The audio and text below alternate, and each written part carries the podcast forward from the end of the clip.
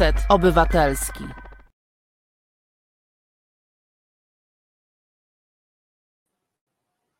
Dzień dobry Państwu. E, jak Państwo widzieli, e, sponsorem programu jest pan Marek Małkowicz. Bardzo mu dziękujemy. To bardzo duże wsparcie. Mm, e, no i wszystkich Państwa namawiam gorąco do tego, żebyście lajkowali, komentowali, no i subskrybowali Reset Obywatelski to jest po prostu wsparcie dla niezależnego dziennikarstwa, którego w Polsce mm, bardzo chyba obecnie potrzeba. Dzisiaj będziemy rozmawiali na ważny temat. Co właściwie wiemy o nas samych, czyli o polskim społeczeństwie. No, są tacy, mm, którzy twierdzą, że, że wiemy za mało, i że po prostu siebie samych nie znamy. Albo że jesteśmy fatalnie podzieleni i nie znamy siebie nawzajem. No, to są wszystko bardzo ważne mm, pytania mm, przed e, czekającymi nas e, przecież nie tak e, za dosłownie parę miesięcy wyborami o dosyć zasadniczym znaczeniu. I mm, wobec czego mm, ja zaprosiłem do naszego programu Jacka Szymanderskiego. Zaraz go Państwu pokażę. Osoba znana, e, właśnie tutaj jest, Jacku, dzień dobry. Pozwoli, że kilka słów o Tobie powiem, bo jesteś osobą skromną i się nie lubisz chwalić a więc opozycjonista e, w swoim czasie Wojna i Pokój, taka organizacja, którą niektórzy brali za pacyfistów, ale oni chcieli wychowywać tych zachodnich pacyfistów, żeby byli mniej pacyfistami, ale nie będziemy rozwinęli tego tematu. Dawne, dawne czasy.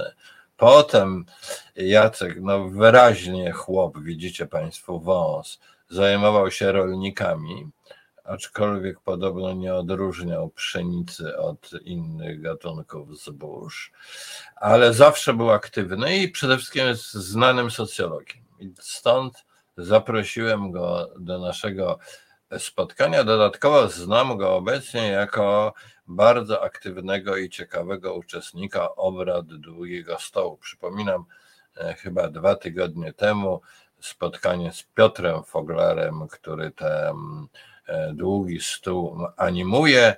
E, bierze tam udział Andrzej Machowski, który obecnie robi te bardzo ważne badania na temat jedna lista czy więcej list i tak dalej, a więc ciekawe towarzystwo i Jacek stanowi jedną z najciekawszych e, osobowości. Dziękuję bardzo. No i Jacku, no, przede wszystkim zadam Ci pytanie, czy ja posiadam niedosyt wiedzy o polskim społeczeństwie? Jak to jest z Tobą? Czy Ty uważasz, że e, o tym polskim społeczeństwie wiemy dużo, czy też w istocie wiemy o wiele za mało, a przy okazji uprzedzę Państwu, że ja tu pokażę trochę takich książek, książeczek dosyć ważnych, jeśli chodzi o tą wiedzę i będziemy się e, wymieniali zdaniami, a Państwa jeszcze raz proszę o lajki, lajki, e, komentarze i subskrypcje e, Resetu Obywatelskiego.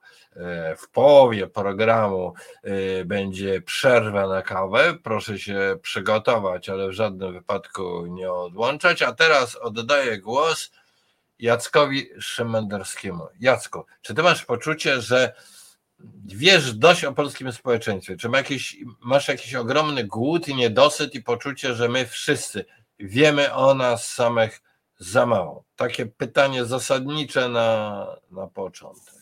Nie no, oczywiście no, odpowiedź jest tutaj e, ta pierwsza taka oczywista, że jasne, że wiemy za mało, że można byłoby wiedzieć więcej, ale e, na tak postawione pytanie odpowiedziałbym kontrpytaniem, no co chcemy wiedzieć? Bo jeżeli chodzi na przykład o takie twarde dane demograficzno-socjologiczne, to całkiem nieźle wiemy.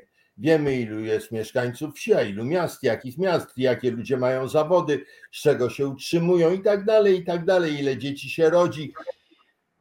Dziesiątki rzeczy wiemy o tym społeczeństwie. Teraz jest tylko pytanie takie, jeżeli czujemy niewiedzę, to czy umiemy zadać pytanie o to, czego nie wiemy?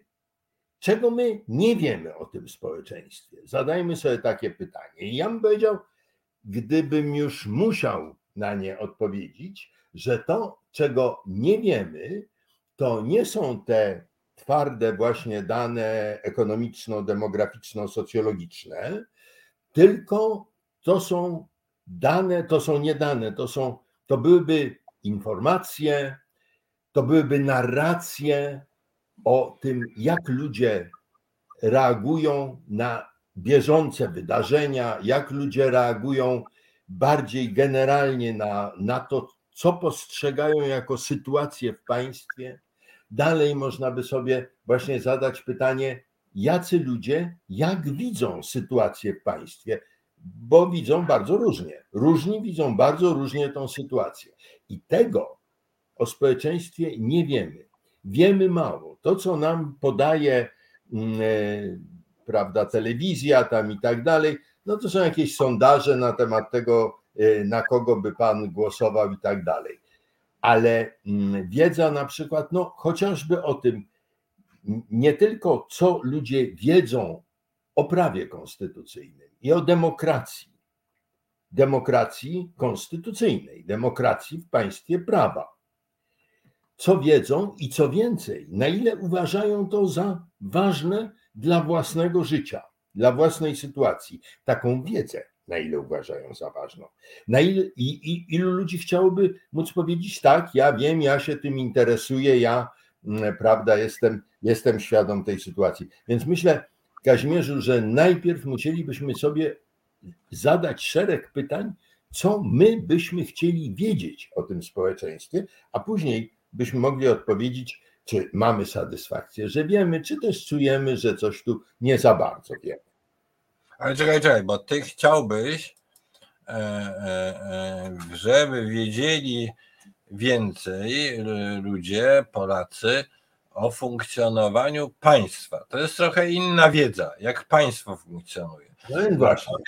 Natomiast pytanie jest, ile wiemy o sobie. Czy na przykład, jeżeli ja kogoś spotykam, zaczynam z nim rozmawiać, to y, potrafię, mm, po, po pierwsze, czy potrafię z nim rozmawiać, a po drugie, czy y, no, potrafię go jakoś rozsądnie zaszeregować. Nie tylko, że on jest z innego plemienia i zaraz się z nim pokłócę, tylko, że mm, no, naj, najrozmaitsze tematy będziemy wspólnie rozmawiali i wiedzieli, że tu interesy tej grupy są takie, na przykład młodych ludzi, a emerytów takie i co tu należy robić. Bo mm, ty tak trochę jak nauczyciel akademicki, żeby ludzie znali konstytucję, wiedzieli, co to jest państwo prawa. No, yy, yy, wiesz, no więc właśnie, jak to jest? Ja uważam, że każdy człowiek wie, wie na tyle dużo o środowisku, w którym funkcjonuje, że bezkonfliktowo jest w stanie zorganizować przyjęcie imieninowe czy herbatkę u cioci. To znaczy poznajemy poglądy, zachowania, yy, zainteresowania i tak dalej po bardzo takich yy, zewnętrznych objawach, uczymy się tego od dzieciństwa. Natomiast jak rozumiem, tobie chodzi o to, czy możemy i po jakich krótkich świadectwach, wypowiedziach powiedzieć, co ten człowiek myśli na temat polityki. Takie było w zasadzie Twoje pytanie. Czy możemy rozpoznać człowieka, który jest nacjonalistą i odróżnić go od człowieka, który jest patriotą? Prawda? Czy możemy odróżnić człowieka o poglądach lewicowo-socjalistycznych, czy od, od człowieka o poglądach konserwatywnych i, i prawicowych?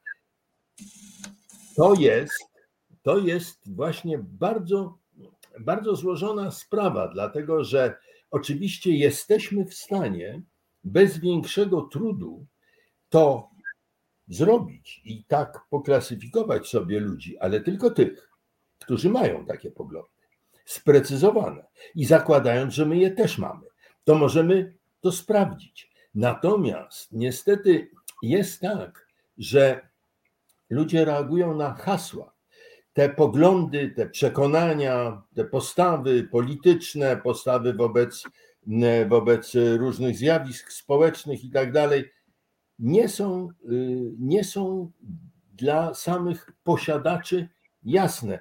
Pamiętajmy zawsze o tym, że y, to są bardzo powierzchowne na ogół sądy, bardzo powierzchowne sądy, dlatego że no, żeby mieć dobry sąd na te, te tematy, o których tu mówimy, to trzeba w to włożyć sporo pracy.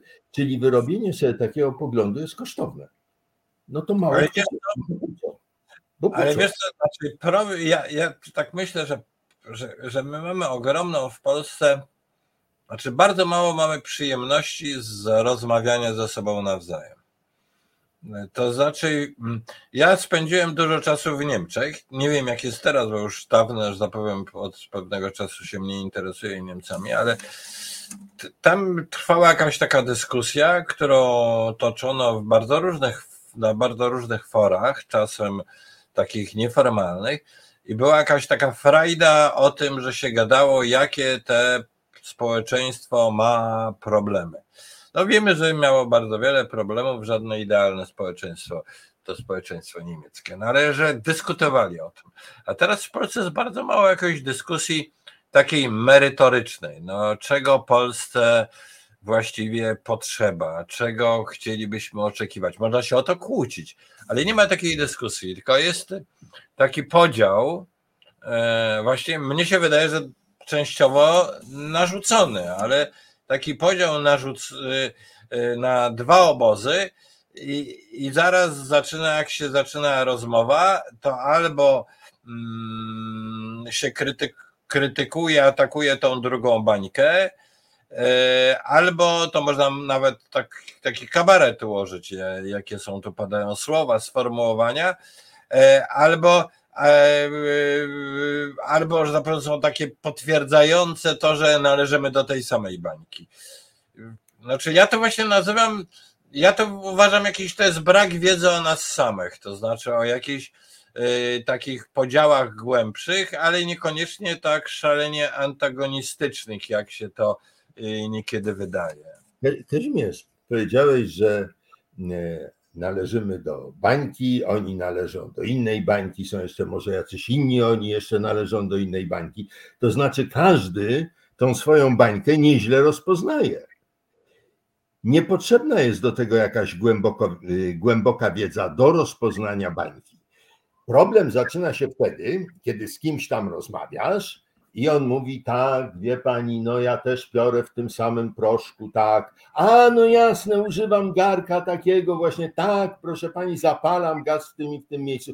I raptem pojawia się coś, co różni. A, a, a naczynia pan płucze w ciepłej wodzie czy w zimnej wodzie? Ano płucze w zimnej wodzie. To jest nawiązanie do znanego dialogu, dialogu dwóch znanych aktorów w, w takim sketchu w Warszawie. Y, pojawia się coś, co trudno zaklasyfikować. Człowiek taki, jak ten, z którym rozmawiam, no tak, ma poglądy na to, na to, godzi się, że tak, że właśnie tak się zachowuje, takie ma przekonania i tak dalej, ale raptem ma według mnie kompletnie niedobrane buty to on jest w mojej bańce, czy on nie jest w mojej bańce, czy mu te buty za bańkę wystają. To, to opowiadanie o bańkach jest bardzo dobre, ale bardzo zgrubne. I uważam, że tu wiedzy nam nie brak. Tutaj brak jest co najwyżej, i to jest najważniejsze, dobrej woli z dwóch stron, żeby się porozumieć. I tej dobrej woli nie ma w sposób zasadny, dlatego że jak się spotkamy, załóżmy Kazimierzu, że ty jesteś w bańce A, a ja jestem w bańce B i rozmawiamy. I teraz chcemy znaleźć wspólną płaszczyznę, to znaczy ja chcę na moich warunkach połączyć ze sobą twoją bańkę, a ty chcesz na swoich warunkach połączyć ze sobą moją bańkę. To tak nie działa. Tak nie działa. Właśnie przed tym się ludzie bronią. To nie wynika z braku wiedzy. To wynika z obrony przed podporządkowaniem się czyjemuś dyskursowi.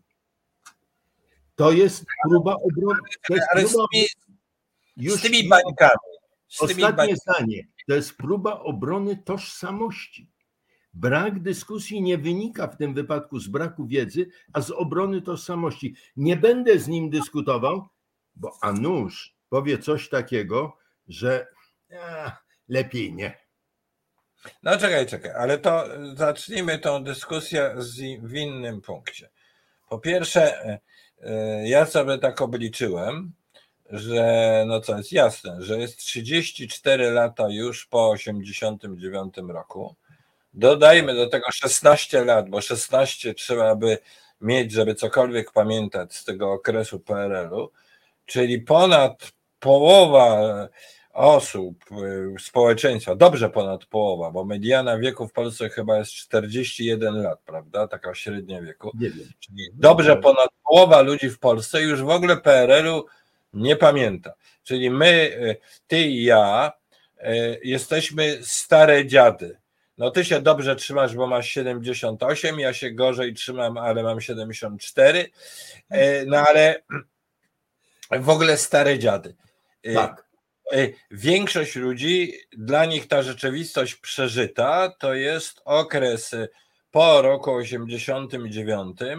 No i teraz pierwsze pytanie by było, ale moim zdaniem mit tego, jak wygląda polskie społeczeństwo, że jest takie historyczne i tak dalej, te wzorce, symbole i tak dalej, to wszystko podziały jeszcze te, że nawalanie się tymi mm, y, maczugami, że ta druga strona to jest y, niedostatecznie antykomunistyczna albo i jest wciąż podczerwona i tak dalej. To wszystko jakby, jakby spadek po PRL-u. No ale jak to społeczeństwo się naprawdę zmieniło? Bo ono przecież jest zupełnie inne. To zupełnie nowa, nowa populacja ludzi w stosunku do y, takiego społeczeństwa, które było modelowane w, po roku 45. Y, Wtedy próba była modelowania go, no wiemy, na brzydkie społeczeństwo komunistyczne, a potem była wspaniała solidarność i odnowa moralna i tak dalej. No to jest wszystko mamy za nami. Teraz mamy ludzi, którzy są w gruncie rzeczy młodsi, którzy wszyscy w większości kształtowali się po 89 roku. To powiedz mi, jaka twoim zdaniem tu jest ta zasadnicza zmiana? Zanim I jakie są fazy tej zmiany? Bo to 34 lata, znacznie dłużej niż druga Rzeczpospolita, którą no tak traktujemy jako to niepodległe, symboliczne polskie państwo. Jasne, to, to, to jest w ogóle jeszcze oddzielna sprawa, niezmiernie ważna, jeżeli mówimy już y, o tej historii. Nie. Pierwsza uwaga jest taka, jak dobrze wiemy, wiedza światopoglądowa, znaczy światopogląd taki, tożsamość i tak dalej, jest schierarchizowana. Są tam wiadomości ważne, kluczowe, mniej ważne i tak dalej. Teraz, jak wszyscy zauważyliśmy, oglądając propagandę Putina, to on cały czas mówi, że na tej Ukrainie to naziści. Naziści. Oczywiście nikt prawie z tych słuchaczy nie wie, co to naziści. I w ogóle jak odróżnić nazistę od ryby zimnokrwistej. To bardzo trudna sprawa. A nasi propagandziści, na przykład Czarnek, taki minister jest. No, przypadki chodzą po ludziach. Więc jest Czarnek, taki minister, i on mówi komuchy, komuchy, postkomuchy. To ma dokładnie tyle samo treści, co mówienie przez Putina o nazistach. To kompletnie nic nie znaczy. Ale kiedy Putin mówi o nazistach, to mu się znakomicie udało przekonać społeczeństwo, bo nawiązywał do tradycji II wojny, wojny ojczyźnianej i tak dalej, i tak dalej. To wszystko wiemy, to na, na inną rozmowę, gdyby już to wyjaśniać, nawiązywał, trafnie nawiązywał, więc ludzie jak słyszą naziści, to mówią, o Jezu, no tak, to nic gorszego nie ma, no nazistów to trzeba, nawet jak nazista jedzie w Baciaku na rowerze, to go trzeba z samochodu y, y, jadącego obok zastrzelić, bo to, bo to jest nazista. Dokładnie podobna, podobna kalka jest z komunistami. Udało się, udało się zwłaszcza mm, właśnie środowiskom PiSu, środowiskom prawicowym, wytworzyć taki obraz, że ci komuniści, te komuchy, to była jakaś taka okupacja prawie krwawa. Pamiętajmy, że to jest absolutne zaprzeczenie tej naszej podstawy historycznej, dlatego że w końcu ten naród, po wojnie będący proszkiem zupełnym, rozbity kompletnie po 40 latach, obalił własną siłą tą władzę, która go indoktrynowała. Więc te komuchy nie były aż takie, jak mówią tu ludzie. Żyli, leczyli, kochali się, uczyli i tak dalej, i tak dalej. Udało się, udało się stworzyć tego typu bazowe pojęcie. Komuchy, lewaki. Co to są lewaki? Jakie lewaki? Ja rozumiem, że minister Czarnek może ma dwie lewe ręce, nie wiem, to jego intymna sprawa, ale w każdym razie lewaki.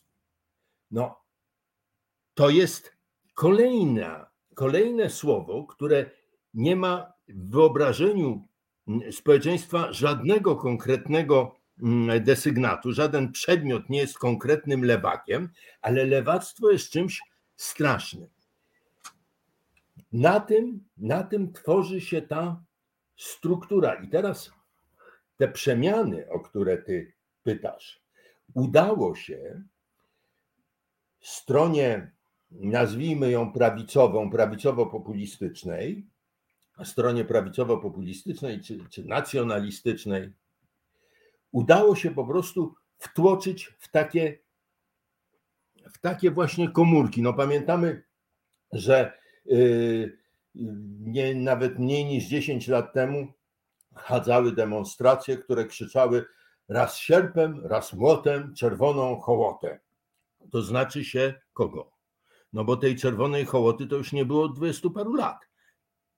Ale tak krzyczeli, y, że tam, prawda, pani premier to jest mm, urban w spódnicy. Takie bzdury odgrywają jeszcze dodatkową rolę.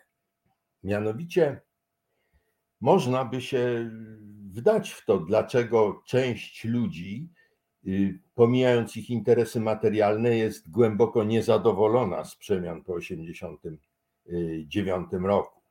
Ale rzecz polega na tym, że oto jacyś ważni ludzie, jacyś ważni przywódcy partyjni, no w ogóle ważni ludzie, o tych swoich poprzednikach czy tych swoich konkurentach mówią bardzo źle. Ktoś tam jest niezadowolony z tego, jak było. Nie, no, coś mu nie pasuje. Nie, nie, jeżeli będziesz chciał, to można krótko powiedzieć, skąd się to bierze. I słyszy, że można mówić, że Tusk doprowadził Polskę do ruiny. No widzimy otynkowane domy, kanalizację, ruiny nie ma, ale wolno tak powiedzieć. Wolno tak powiedzieć, bo oni tak mówią. No to ja też powiem. O, i fajnie, i mam pogląd, i mam przekonanie, i co więcej, i co więcej, to jest bardzo ważne, jestem w ataku. Ja krytykuję. Moja wartość, moja waga w moim własnym przekonaniu, siła mojego intelektu polega na sile krytyki i sile zniszczenia, którą jestem w stanie wygenerować. To jest to. To jest to. To się no udaje. A no dobrze, ale zobacz. E, no, to wygenerował PiS jakimś gadaniem. Ja od razu dodam taki mój komentarz, że ponieważ ja miałem okazję e, znać obu braci Kaczyńskich w okresie lat 70. i 80., no to w ogóle są oni marginesowymi e, postaciami opozycji i bardzo mnie drażni, że mają, że ta formacja pisowska, która zawiera kupę ludzi związanych z, właśnie z komuną wśród tych starszych i nadal mało ludzi, którzy odegrali jakąś rolę w ruchu Solidarności, kreuje się na bohaterów i atakuje takich ludzi jak Michnik, yy, dawniej świętej pamięci Kuroń i tak dalej, ludzi, którzy się przesiedzieli w ogóle w więzieniu. No a Kaczyński wiadomo, co to jest, to jest 13, yy, jak to było, czy 13 spałem do tam jakiejś tam godziny, prawda? Pozwólcie uwagę drobną, taki ten, w tym ruchu no więc, y, więc właśnie, ale, ale... W opozycji rzeczywiście nie odgrywał żadnej roli aż do późnych lat 80. Natomiast Lech tak. Lech tak. W otoczeniu Wałęsy, na początku, jak się zaczęła, prawda, Solidarność, to w otoczeniu Wałęsy, takim bliskim, ja tak sobie to kiedyś liczyłem, było tak mniej więcej, mniej więcej około 40 ludzi. To byli oczywiście przewodniczący regionów i. Czekaj, czekaj, czekaj, tylko nie za bardzo wchodź w tą historię. Nie, nie, ale to jest. Y, to, to, I zwracam to, jeszcze uwagę, że mówisz o otoczeniu Wałęsy, który, którego który PiS atakuje. No. Ale moment. Było właśnie, byli tacy przewodniczący regionów, tak zwani doradcy i tak dalej. Wśród tych 40 ludzi, których nie da się ułożyć według hierarchii od pierwszego do ostatniego, to jest tak mniej więcej tacy ludzie, był Lech Kaczyński. Był. Dlatego, że on był znawcą prawa pracy i w organizacji, która jednak była organizacją związkową, a w każdym razie zajmowała się działalnością związkową, facet znający prawo pracy i nie głupi, bardzo się nadawał. Lech, Lech Kaczyński odgrywał pewną rolę. No, Wspomnę tutaj może, jeżeli pozwolisz, nie wiem, przerwij mi, jeżeli wspomnienie będzie nie na miejscu. Zrobiliśmy w 80, y, w, no tak, mm, zrobiliśmy w 80, y, w tym, w 80 roku, w 80 roku po aferze z narożniakiem i tak dalej, zrobiliśmy strajk w Hucie Warszawa. Bardzo w ogóle ciekawe zdarzenie. I ten strajk przegrywaliśmy. Nie za dużo wspomnień, nie za dużo wspomnień. No. I trzeba było prosić, żeby no, przybył Lech Wałęsa, bo tu była bardzo trudna sytuacja. I Lech Wałęsa, najpierw przyjechał Geremek, a potem Lech Wałęsa przyjechał z Lechem Kaczyńskim. No dobrze, dobrze. Nie, to znaczy, więc ja tylko sprostowałem, że nie jest tak. Natomiast Jarek oczywiście żadnej roli nie odgrywał. Szlachetny jesteś, że wspominasz o zasługach Kaczyńskiego, Lecha Kaczyńskiego, chociaż nie należysz do tej pisowskiej bańki, zdecydowanie, ale sens mojej wypowiedzi był inny. No, tak. po gdzieś tam po roku 2015 to się bardzo zintensyfikowało. Chodzi o to, żeby napisać taką historię Polski, w której główni bohaterzy Solidarności to byli mięczaki, zdrajcy, a w ogóle nie wiadomo agenci jak Wałęsa, a główni bohaterzy, którzy odzyskali niepodległość Polski to są Kaczyński, e, et consortes, no otoczony fałszowanie historii. No. Tak, otoczony takimi typami jak ten od e, Sprawiedliwości, ten prokuratorek stanu wojennego, tak? Prawda? No to, to ma być obraz historii. Ale no dobrze, ale mm, to jest takie pytanie w takim razie, czy część tego, że my nie potrafimy ze sobą rozmawiać, że nie mamy, inaczej ujmę to, że nie mamy przyjemności rozmawiać i to jest tej, też pewna brak samowiedzy społeczeństwa, że nie mamy jakichś wspólnych autorytetów, no bo wydaje się, że autorytet Wałęsy, jako postaci no, historycznej, znanej całemu światu. Nie nie po, nikt nie powinien w Polsce mieć interesu, żeby to obalać. Drugi przykład jest Jan Paweł II, prawda? Który właściwie teraz jego autorytet, no, czy upadnie, nie chcę tego przesądzać, ale jest bardzo nadwyrężony, ale z pewnością tu jest też taki podział, że jedni go zawzięcie bronią, a drudzy go zawzięcie atakują i to jest, ma dużo wspólnego z tymi bańkami, z tą y, polityką. Nie potrafimy tu odnaleźć jakiegoś y, balansu. Czyli, że jesteśmy takim społeczeństwem, które mm, no, nie odnajduje czegoś wspólnego. A ja bym powiedział, że to jest też jakiś brak samowiedzy, jeżeli się nie wie, co to jest wspólnego. Użyłeś słowa tożsamość. No, ale jak jest tą to właśnie tożsamością Polaków? Jakby Polacy mieli odpowiedzieć na pytanie, no dobrze, a co to jest ta e, ich tożsamość? Dlaczego jesteśmy Polakami? Czy tu się coś nie zawaliło takiego? Na przykład stosunek do romantyzmu, stosunek do powstań, które było tak bardzo zasadnicze, a później ta cała jakaś y, ostra dyskusja, aż nieprzyjemna o powstaniu warszawskim, prawda? Ulice później zapisu pełne tej Polski walczącej, a jednocześnie dyskusja, zresztą skądinąd y, y, po części prowadzona przez prawicowych, zdecydowanie prawicowych, pisowskich publicystów jak Zychowicz, że powstanie warszawskie to w ogóle zbrodnia i tak dalej, i tak dalej. No więc co tu się właściwie dzieje po tym roku 89 z tą naszą świadomością? Znaczy, no nie, nie naszą, no niektórych z nas to sobie. No, ja, ja bym chciał zwrócić uwagę na taką rzecz. Mianowicie, no ktoś chodził i krzyczał raz sierpem, raz młotem i nie miał interesu materialnego w tym. Kogoś wściekają komuchy i lewaki. Dlaczego? O co tutaj w gruncie rzeczy chodzi? Ja bym powiedział tak. Kiedy myśmy byli, ty i ja, byliśmy dziećmi, to nasza świadomość narodowa, patriotyczna, no kształtowała się na podwórku, gdzie się bawiliśmy w Niemców i Polaków, to zupełnie inna sprawa, ale kształtowała się wokół właśnie bohaterstwa, w czasie powstania, wokół jakichś mitów Polski przedwojennej, Piłsudskiego, którego nie wiem, nieudolnie Rokosowskim chciano zastępować. I w ogóle takie, takie rzeczy. Myśmy budowali nasz patriotyzm wokół legendy II Rzeczpospolitej i legendy polskiego udziału w II wojnie światowej i polskiego bohaterstwa. No i tak sobie budowaliśmy, budowaliśmy, powstaje opozycja. Ale tej opozycji bardzo ważnej, która w końcu wygrała, nie organizuje były oficer AK, tylko organizuje Jacek Kuroń. A gdyby organizował były oficer AK. Ale nie, Jacek Kuroń. A w końcu pamiętamy dalej rozwój.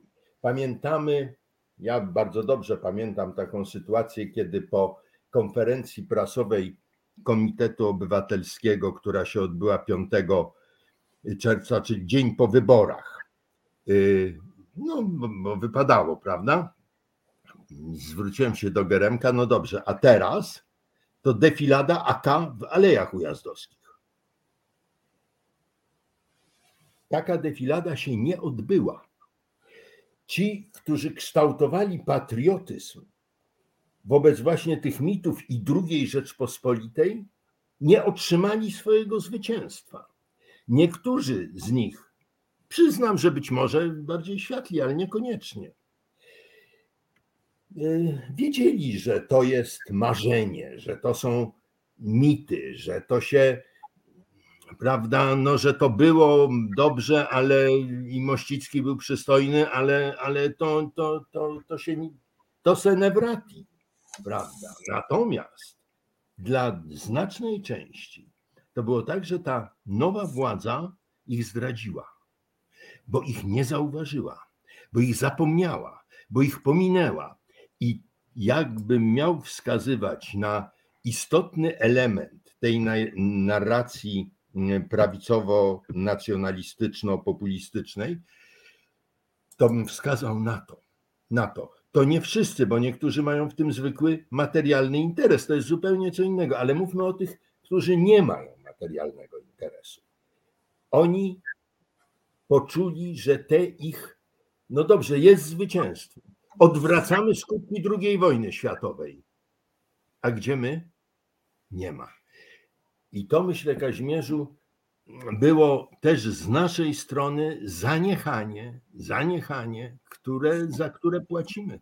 Teraz płacimy tym, że pojawiła się skrajna grupa nacjonalistycznych fanatyków, którzy właśnie są w stanie psuć państwo pod hasłem jakiejś wyimaginowanej suwerenności, a czego nie wiedzą? Nie wiedzą, co to jest suwerenność, tylko tak sobie gadają po prostu, ale to jest bardzo ważne hasło i, i, i tego. To, to to jest ten problem. Nie wiem, czy co ty na to. Nie, no ja się zgadzam, bo ja zawsze byłem zwolennikiem tezy, że państwu jest potrzebna świadoma, bardzo zrównoważona, ostrożna, ale jednak polityka historyczna.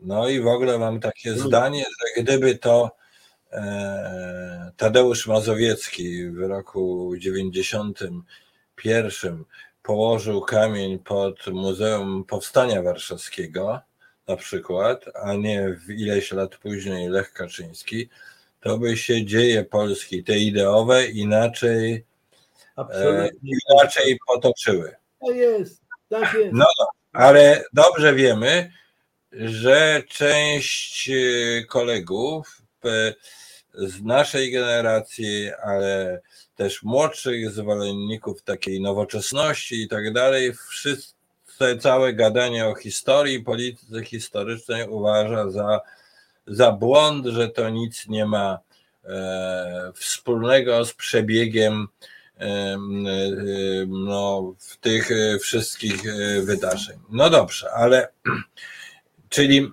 no ale odpowiedz na to pytanie, od którego uniknęłeś na razie, a mianowicie no mamy tą cezurę roku 89, jakieś tam dziedzictwo poprzednich czasów, bardziej złożone, jakżeś zasugerował, bo na czele e, ruchu niepodległościowego stanął nie oficer AK, ale stanął mm, Jacek Kuroń, chociaż pewno e, z tym twoim zdaniem wielu by się nie zgodziło i by, by, i by wymieniło ilu oficerów AK i tak dalej, którzy... Dokładnie tak. Dokładnie tak. Gdyby, gdyby było odwrotnie, gdyby stanął ten oficer AK, to oczywiście znaczna część ludzi o przekonaniu bardziej liberalnym, bardziej liberalnym, bardziej tolerancyjnym, bardzo ważne, krytykująca przedwojenny antysemityzm, to dość istotne, i drugą Rzeczpospolitą, gdyby tam stanął oficer AK, to oni by się czuli, i ja w, tym,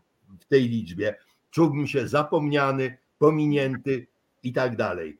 To jest rzeczywiście. To, tak. ja, ja muszę ci powiedzieć nie. To znaczy, ja, ja jestem, wiesz, z rodziny y, akowskiej, no żeby było jasne, jestem rocznik 49, a ja oboje rodzice byli w AK matka odznaczona Krzyżem Walecznym i tak dalej, wiesz, no cały czas właściwie mówiło się o Powstaniu Warszawskim, wychowany byłem na cmentarzu powązkowskim, gdzie ci żołnierze się w rocznicę Powstania E, zbierali.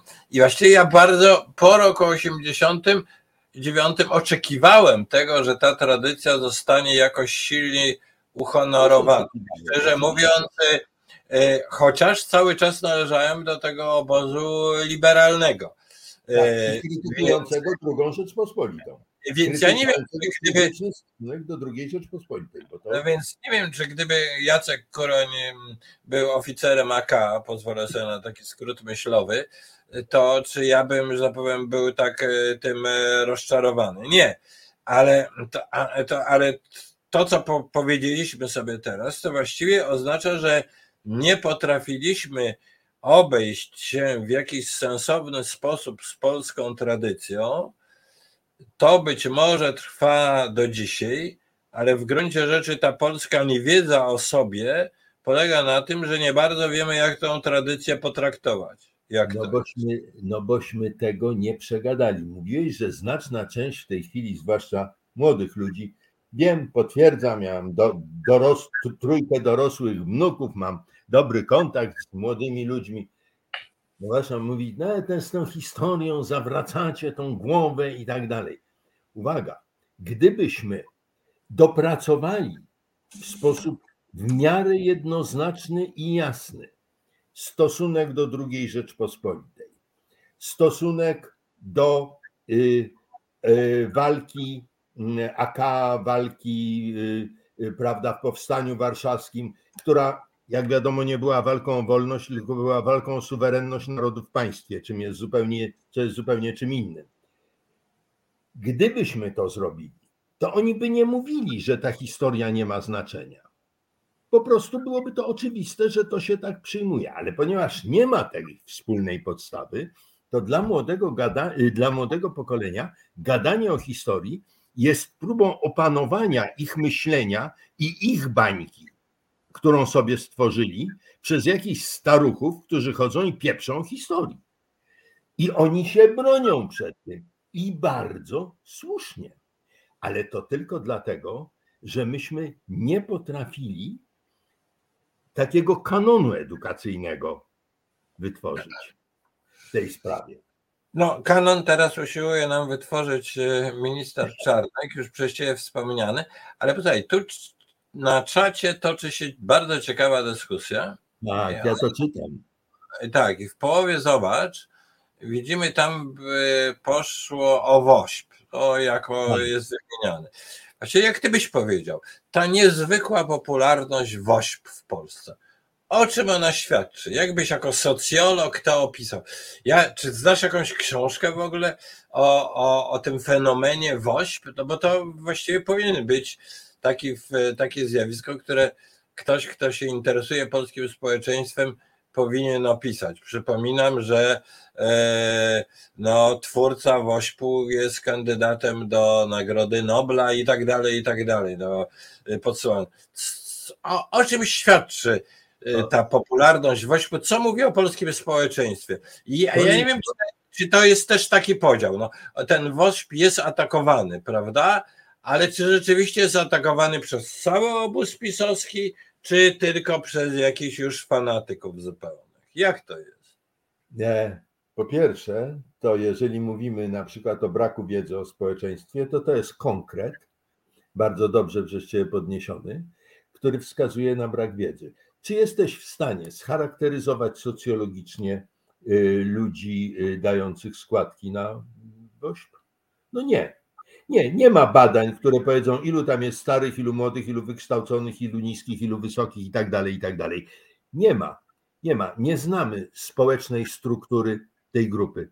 No, bardzo istotne, bardzo istotne. Teraz mm, pamiętam, bo wtedy byłem, byłem w, tym, w tych y, resztkach jakby y, kierownictwa telewizji, y, kiedy kiedy przyszedł Owsiak i zaproponował takie coś, że on, to, że on by coś takiego poprowadził.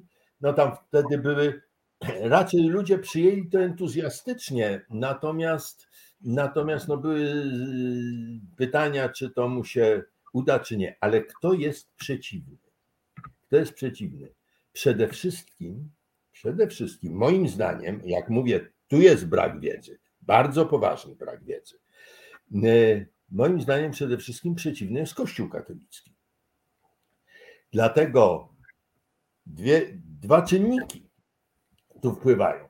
Czynnik ideologiczny, wyrażony w znakomitym haśle rób ta, co chce ta. Otóż Kościół katolicki nigdy nie godzi się na rób ta, co chce ta. To jest absolutnie oczywiste.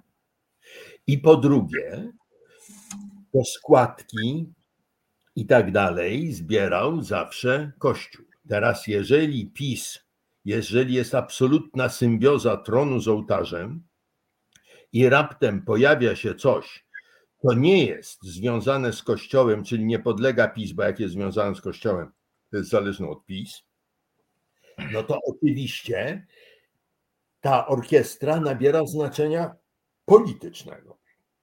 Dawanie pieniędzy na orkiestrę jest swego rodzaju głosowaniem politycznym. To jest dość istotne. Ile w tym jest czysto charytatywnego zachowania? A nie wiem, nie wiem. Chciałbym wiedzieć. Chciałbym zobaczyć jakiekolwiek badania. Nie widziałem. No, tu jest takie e, pytanie też ciekawe, że ta struktura wspierających WOŚP e, zmieniała się na przestrzeni lat. No pewno tak. No, no tak. chociażby zmieniała się przez to, że się zmienia już wiekowo polskie społeczeństwo. No mija Wośpa ile? No ponad 10 lat dobrze, prawda? No to już jest kawał czasu. No i teraz co to, o, o, o, o czym to świadczy o polskim e, społeczeństwie, proszę ciebie? No.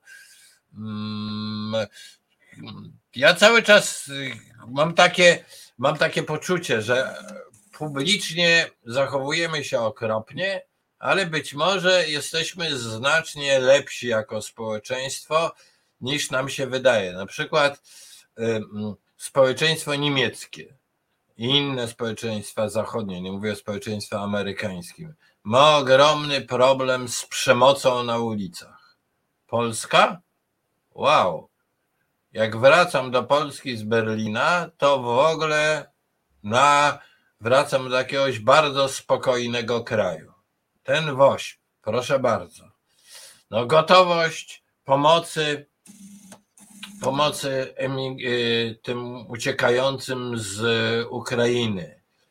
No, wspaniała rzecz, prawda? I absolutnie ponadpartyjna okazuje się, że tutaj właściwie jest pewien konsens. Oprócz, oprócz już takich onuc Putina, jak ten Korwin, ten Brown i tak dalej, prawda?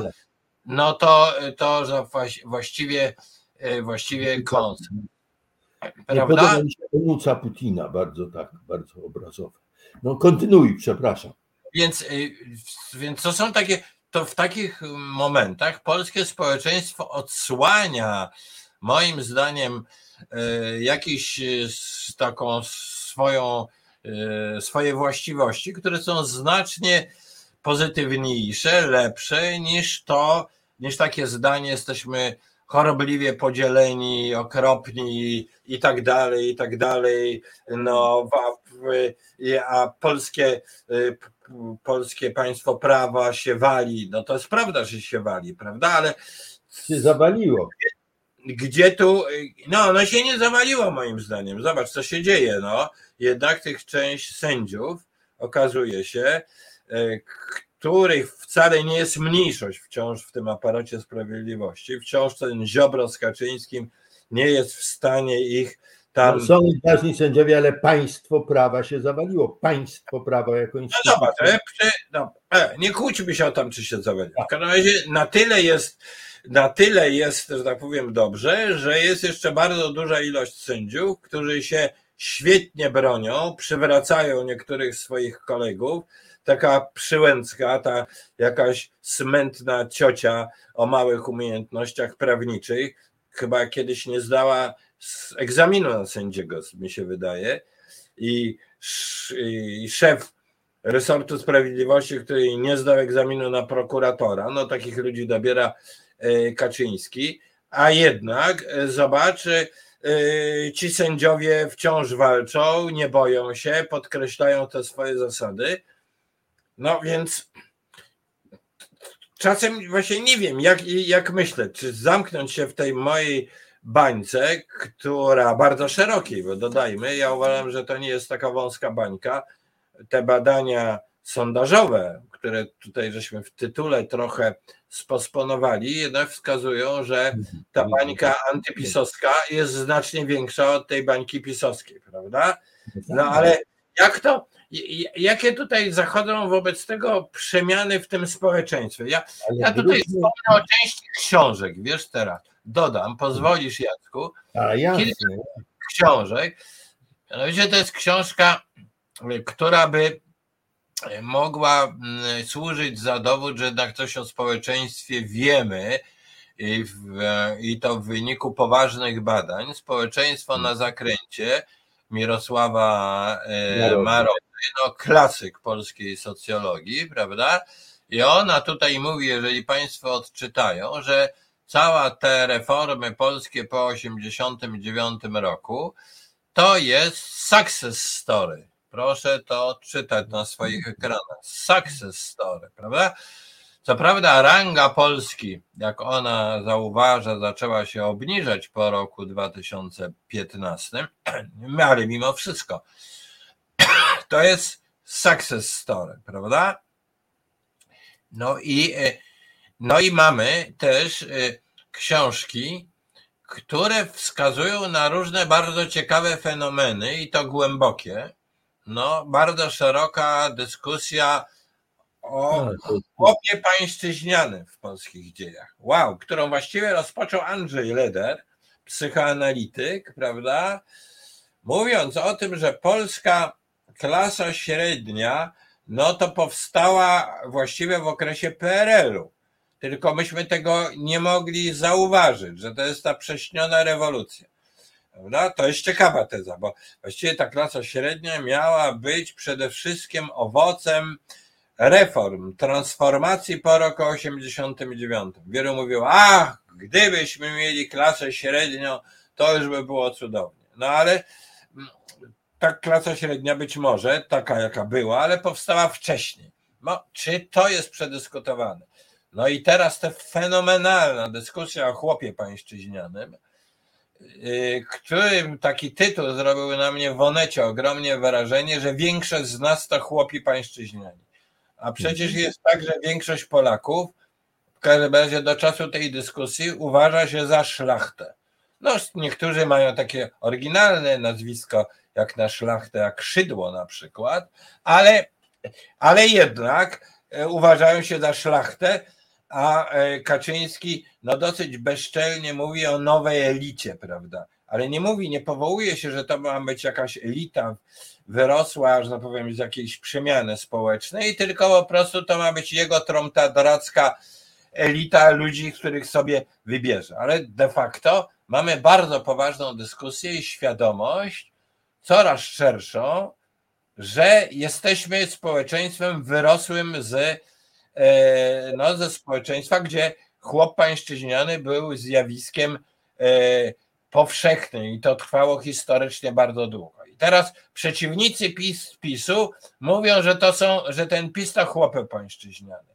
Lewica nie bardzo podejmuje tą dyskusję. No ale przecież to mówi coś zupełnie nowego o polskim społeczeństwie, jego pochodzeniu, zachowaniu i tak dalej. Ja tu się trochę pośmiałem z tego nazwiska Szydła jako nazwisko szlacheckiego, to też może jakieś jest niewłaściwe. No więc posłuchaj, no co jakiś kolosalny materiał do jakichś analiz na temat tego, y, co właściwie się w tym społeczeństwie dzieje i że ono jest być może zupełnie inne niż my mamy o nim zdanie, według jakichś często takich, albo według tego podziału na bańki, albo według y, jakichś takich stereotypów, no, które żeśmy wynieśli z wcześniejszej, z wcześniejszego okresu.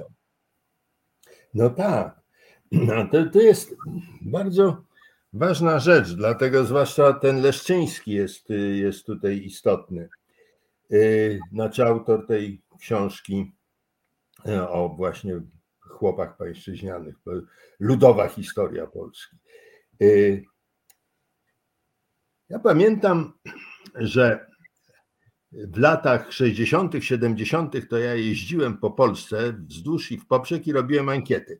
Na tym się zarabiało różne, zaczynając od, od, od spisów rolnych, e, a, a kończąc na ankietach realizowanych przez e, ośrodki badawcze, e, uniwersytet i tak dalej, i tak dalej. Kiedyś rozmawiałem z gdzieś, gdzieś tam w Rzeszowszczyźnie, tam lubelskie, rzeszowskie, nie pamiętam dokładnie, znaczy chyba tak, y, z mieszkańcem tam stałym i on opowiada o wojnie, o tej sytuacji, mówi, no i, jak widzieliśmy, że tam właśnie się ktoś zbliża, to my za flinty i do okien. Ja mówię, panie, ale to nie było wiadomo, kto się zbliża, co to za ludzie, a wy za flinty i do okien. A proszę pana, to nie wszystko jedno. Jak ktoś do mnie szedł, czy to był Akowiec, czy to był Ukrainiec, czy to był jeszcze jakiś inny niemiecki maruder, to on nie szedł, żeby mi powiedzieć wszystkiego najlepszego, tylko żeby mi krowę zabrać. Otóż pamiętajmy też, że kształtowanie tej warstwy społecznej, polskiego patriotyzmu, było dość powolne. Ja się spotkałem wiele razy z czymś takim, że jest zebranie, gdzie różni się chwalą, a ja tam miałem, tam jestem, prawda, potomkiem tego, w mojej rodzinie tradycje niepodległościowe w chłopskich rodzinach prawie nie było tradycji niepodległościowych. To jest bardzo ważne. To jest bardzo ważne. Kształtowanie polskiego patriotyzmu, tego inteligenckiego patriotyzmu, w którym siedzimy po tak zwane uszy, to jest rzecz dość wąskiej grupy społecznej. Nie jest to rzecz tylko inteligencji, bo jest to również y, rzecz y, mieszkańców należących do innych warstw społecznych, mieszkańców wielkich miast, zwłaszcza Warszawy. Ale pamiętajmy, że teraz, kiedy się odbudowuje tą patriotyczną tożsamość, tą nacjonalistyczno-populistyczną tożsamość, to ci ludzie, o których pisał Leszczyński, którzy swoją świadomość narodową kształtują stosunkowo późno, w tej grupie znajdują tożsamość. W tej właśnie grupie znajdują tożsamość. No tak, no kim byliśmy? No zawsze byliśmy Polakami. No, że, że, że, że dziadek ukrywał krowę przed każdym. No to, to, to jest oczywiste, to jest normalne, że dziadek ukrywał krowę przed każdym, ale jesteśmy w tej chwili polskimi patriotami. To też jest bardzo ważny segment społeczny, który poszedł w tamtą stronę, w tą stronę nacjonalistyczno-populistyczną, bo ona jest stosunkowo łatwa. Bez większych kosztów, bez większego wysiłku intelektualnego można się do tego przypisać i nazwać to. No zaraz, zaraz, to jest jakiś paradoks kolosalny. Mówimy o profesorze Leszczyńskim, którego no. podziwiam, którego książkę bardzo cenię. E, teraz z drugiej strony no, e, mówimy o tym, że właściwie to, co powiedziałeś, że być może, gdyby to nazwać w sposób pozytywny, to to, co robi PiS, to do pewnego stopnia, mm, no, może jest awans do jakiejś świadomości narodowej, warstwy, która była wyłączona. Jeżeli to jest prawda, że po tamtej stronie jest więcej tych chłopów pańszczyźnianych niż po drugiej. W cudzysłowie oczywiście chłopów E, pańszczyźniany.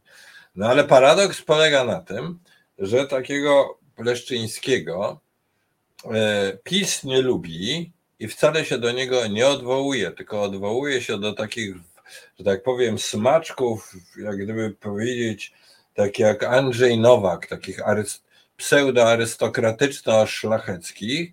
I zresztą PiS ma rację, bo teraz mi profesor E, e, Leszczyński może daruje, że w gruncie rzeczy w oczach PiSu to on lewak jest, razem z tą całą literaturą, też bardzo ciekawą, taką jak pana Pobłockiego i tak dalej, i tak dalej. Tych książek jest już sporo, bardzo ciekawych na temat pańszczyzny i zupełnie nowego widzenia tej dawnej historii Polski. W ogóle na antypodach właśnie tego kadłubka PiSu Andrzeja Andrzeja Nowaka, prawda, gdzie wszystko jest od początku dziejów Polski katolicyzm i dzieje Polski prowadzą wprost do Lecha Kaczyńskiego, prawda, bo tak by można odczytać jego, jego wizję historii. No więc jakiś paradoks. Być może odkrywanie, od, od to, odkrycie tego, że, że część polskiego społeczeństwa dopiero dorasta do jakiejś świadomości obywatelskiej narodowej, bo była go. Nie obywatelskiej, uwaga, nie obywatelskiej, narodowej, narodowo-populistycznej, narodu etnicznego, nie obywatelskiej. To jest, to jest cholernie ważne. To czekaj, jest czekaj, czekaj, czekaj, zaprzeczasz sobie. To ja, to ja jednak tutaj popolemizuję z tobą. Opowiadałeś o tym swoim znajomym, nie wiem jak bliskim, który z tą spluwą leciał do okna, jak się ktokolwiek... Nie, to był jeden z... Czekaj, ale daj mi, daj mi dokończyć, bo, bo, bo mu krowę zabiorą. Czyli on się nie czuł członkiem żadnej wspólnoty. Ja uważam, że nawet ta świadomość e, taka etniczno-narodowa jest no, pewnym postępem w stosunku do świadomości twego znajomego, który właściwie w każdym obcym widział, że tak powiem, nie widział w ogóle jakiejkolwiek większej wspólnoty. I dodatkowo historycznie tak było. Przecież nacjonalizm i liberalizm w XIX wieku szły ręką w rękę, po prostu były budowaniem jakiejś świadomości szerszej wspólnoty. No więc może część polskiego społeczeństwa to dzisiaj w jakiś sposób nadrabia, ale jest jakieś pęknięcie, że ci, którzy mówią, że to trzeba nadrobić, że że polskie społeczeństwo nie było szlacheckie w swojej większości, tylko wręcz przeciwnie, ma dziedzictwo pańszczyznić, że to z kolei mówią ci, którzy są na antypodach, że tak tej grupy, która w gruncie rzeczy no być może się dobija o tą, chce tej uczestnictwa w jakiejś większej wspólnocie. Tylko, no oczywiście poczucie takie etniczno-nacjonalistyczne, poczucie tożsamości, takie uczestnictwo w wspólnocie, ja się zgadzam, no jest dużo prymitywniejsze niż poczucie takie, no, że ja znam moje społeczeństwo, znam interesy tego społeczeństwa, jakieś podziały, dyskutuję o tym. No więc jak to jest? No, to czy nie jest paradoks? Ten leszczyński lewak, który mógłby być świetnym instruktorem pisowców, ale PiS go absolutnie nie chce, zresztą PiS, e, Leszczyński też by nie chciał. No. Nie dyskutowaliśmy, Kazimierzu, o Leszczyńskim. Dyskutowaliśmy o dziedzictwie pańszczyzny, o dziedzictwie chłopstwa. Dyskutowaliśmy o tym, że jeszcze w 1946 roku i w 1948 roku 1800, kiedy zbliżała się w ramach tam walki między y, tą, tej rabacji galicyjskiej, prawda, również druga strona się broniła, no to miejscowi chłopi mówili: Uwaga, Polacy idą. Polacy idą, mówili to po polsku oczywiście, bo tylko ten język znali. Polacy idą, bo Polacy to nie byli oni. To nie byli ci pańszczyźniani chłopi. I teraz fakt, że ktoś otwiera furtkę i mówi nie. Etniczny naród polski to są wszyscy. I etniczny naród polski wyznaje jednego Boga, jednego, Lecha, jednego Jarosława Kaczyńskiego jako wodza i w ogóle jedną prawdę o historii i, i, i wszystkim innym. To jest, to jest otwarcie pewnych drzwi. Nie ma żadnego paradoksu. Tu nie ma żadnego paradoksu. Można powiedzieć tylko tyle, że my, znaczy, że inteligencja polska, o czym zresztą Miłosz także wspominał przed wojną, nie bardzo umiała zintegrować, nie bardzo umiała zbudować nowoczesny naród, w którym te warstwy zyskałyby świadomość obywatelstwa, a nie tylko przynależności etnicznej do narodu, co i tak, jak słusznie zwróciłeś uwagę, jest czymś więcej niż e, przynależność tu do swojaków w tej gminie, prawda? To już jest i tak szersze wyjście.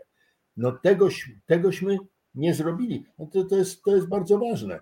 I to w tej chwili jestem przekonany, dużo z tych szukających takiej tożsamości ze względu właśnie na ową przeszłość nieprzedyskutowaną jest zwolennikami PiSu. Tak.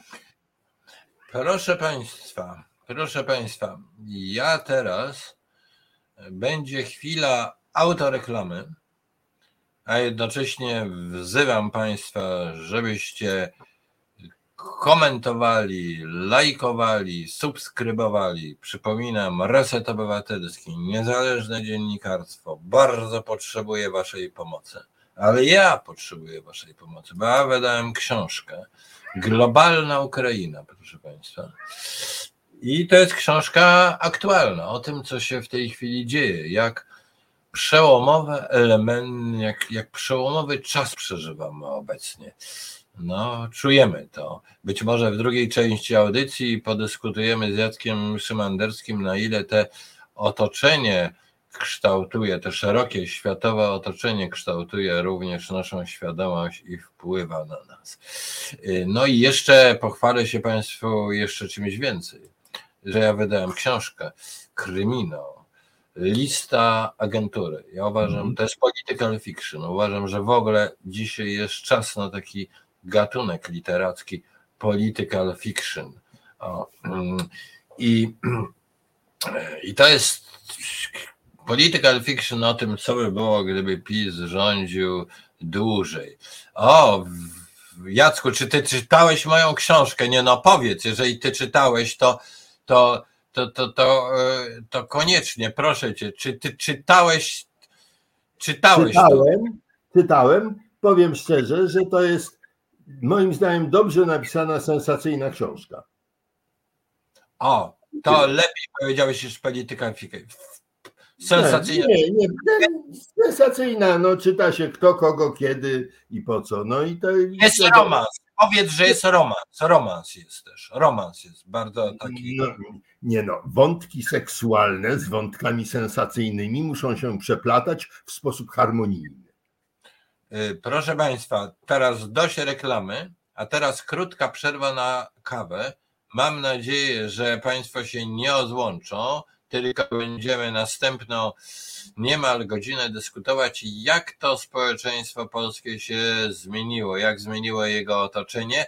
Będziemy w trakcie tej krótkiej przerwy obejrzymy y, też Państwa komentarze i będziemy się starali do nich odnieść. Jacku, czytaj już teraz komentarze, a teraz przerwa na kawę, proszę Państwa. A te komentarze to jak czytać? Jak, jak czytać te komentarze? Ja sobie nie, nie umiałem tego otworzyć. Eee, Jacku, z boku czytaj komentarze. Kończymy przerwę na kawę, proszę Państwa. Eee, eee, moją uwagę zwróciła e, em, dyskusja o WOŚP, bardzo ciekawa. To wyraźnie Państwo wciągnęło. Mm. No i zresztą jedna najbardziej ciekawy był komentarz y, taki paradoksalny, proszę Państwa, a mianowicie czego odnajdę. O, to jest świetny komentarz. Co ma zrobić? Nie, nie, nie, nie, nie, nie, nie. O, ten komentarz. Co ma zrobić człeczyna, która ma pochodzenie szlachecko-chłopsko-mieszczańskie? Do jakiej opcji politycznej ma się przytulić? No właśnie, no. A jakie ty masz właściwie pochodzenie, Jacek? To, to jest szlachcic, chłop, znaczy z tym ruchem ludowym, ale ty nie odróżniasz tej przeżnicy i innych zbóż, więc je, je, jakie ty masz w ogóle pochodzenie? Szlachecko-chłopsko-mieszczański. O, tak byś się zaszeregował, no.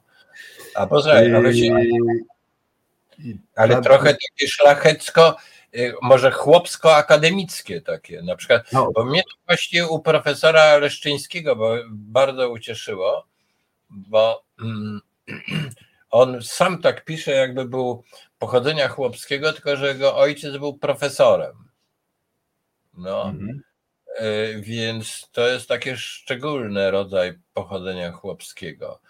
No, ale jednocześnie muszę powiedzieć, zrobiło na mnie wrażenie też, bodajże we, we wstępie do jego książki, że dostał wiele listów od e, swoich czytelników, że ta jego książka przywróciła im poczucie godności. I teraz chciałem o to spytać, czy tu, czy w polskim społeczeństwie nie ma jakiegoś głębokiego zachu- zakłócenia tego, e, co e, z poczucia godności, że jest jakieś powszechne wynoszenie się jednych nad drugich. e, e, No, ja muszę powiedzieć, że e, ktoś dzisiaj, kto się wynosi ze swoim pochodzeniem szlacheckim, no to jest w moich oczach jakiś kompletny głupek, taki anachroniczny. No ale jak to jest właśnie? To znaczy, że te taki, taki poczucie godności, szacunku, jaki ludzie sobie udzielają w Polsce, że to jest bardzo głęboko e, zakłócone. E, e, I tutaj pan, przeczytajmy, pan Romanowski pochodził, mówi, że pochodzi z chłopskiej rodziny i się tego wcale nie wstydzi. Jest No. ateistą o skrajnie lewackich poglądach. No proszę bardzo, no to by właśnie przeczyło takim jakimś w ogóle prostym formułkom. No i pan Wojtek Polak, okej, to miło, że nas jest więcej, prawda? No więc, no ale czy ta cała dyskusja o, e, o pochodzeniu, tak ważna, chyba coś właśnie wiele mówiąca, a nie przed, o, o Polakach, e, a nie przedyskutowana, ta dyskusja nie przedyskutowana głębiej, to czy ona nie jest właściwie o jakimś zakłóceniu poczuciu szacunku wzajemnego wśród Polaków? I to jest jakiś bardzo głęboki problem. Tak, i oczywiście, bo to jest. Słychać mnie? Nie słychać, mnie się wydaje, że nie słychać, tak nikt nie pisze. Y, W, no, w ogóle, Jacko, ja ci powiem, że ciebie w ogóle słychać, tak jak się tak. No ale dobrze, już. No. Oczywiście y, pamiętajmy, y, że mówiąc, że prawda, pochodzenie chłopskie mogło wywierać taki wpływ, a inteligencja wielkomiejska mogła mieć taki stosunek do AK i tak dalej, zawsze mówimy tylko część. Tak to jest w całych naukach społecznych. Fakt, że ktoś chciałby doprowadzić do tego, żeby z pochodzenia na przykład można było wydedukować niemylnie, niemylnie, jakie ma poglądy, w co wierzy, ile zarabia i tak dalej, nie da się. Nie da się, na, na całe szczęście, na całe szczęście się nie da, więc trochę o tym pochodzeniu. Pamiętajmy, że to jest rodzaj, no użyję może nie, nie no słowa trudnego, rodzaj heurystyki. My, my przy pomocy tych różnych właśnie elementów, jak pochodzenie, jak tam e, historyczne jakieś elementy i tak dalej, próbujemy układać rozmaite sposoby myślenia.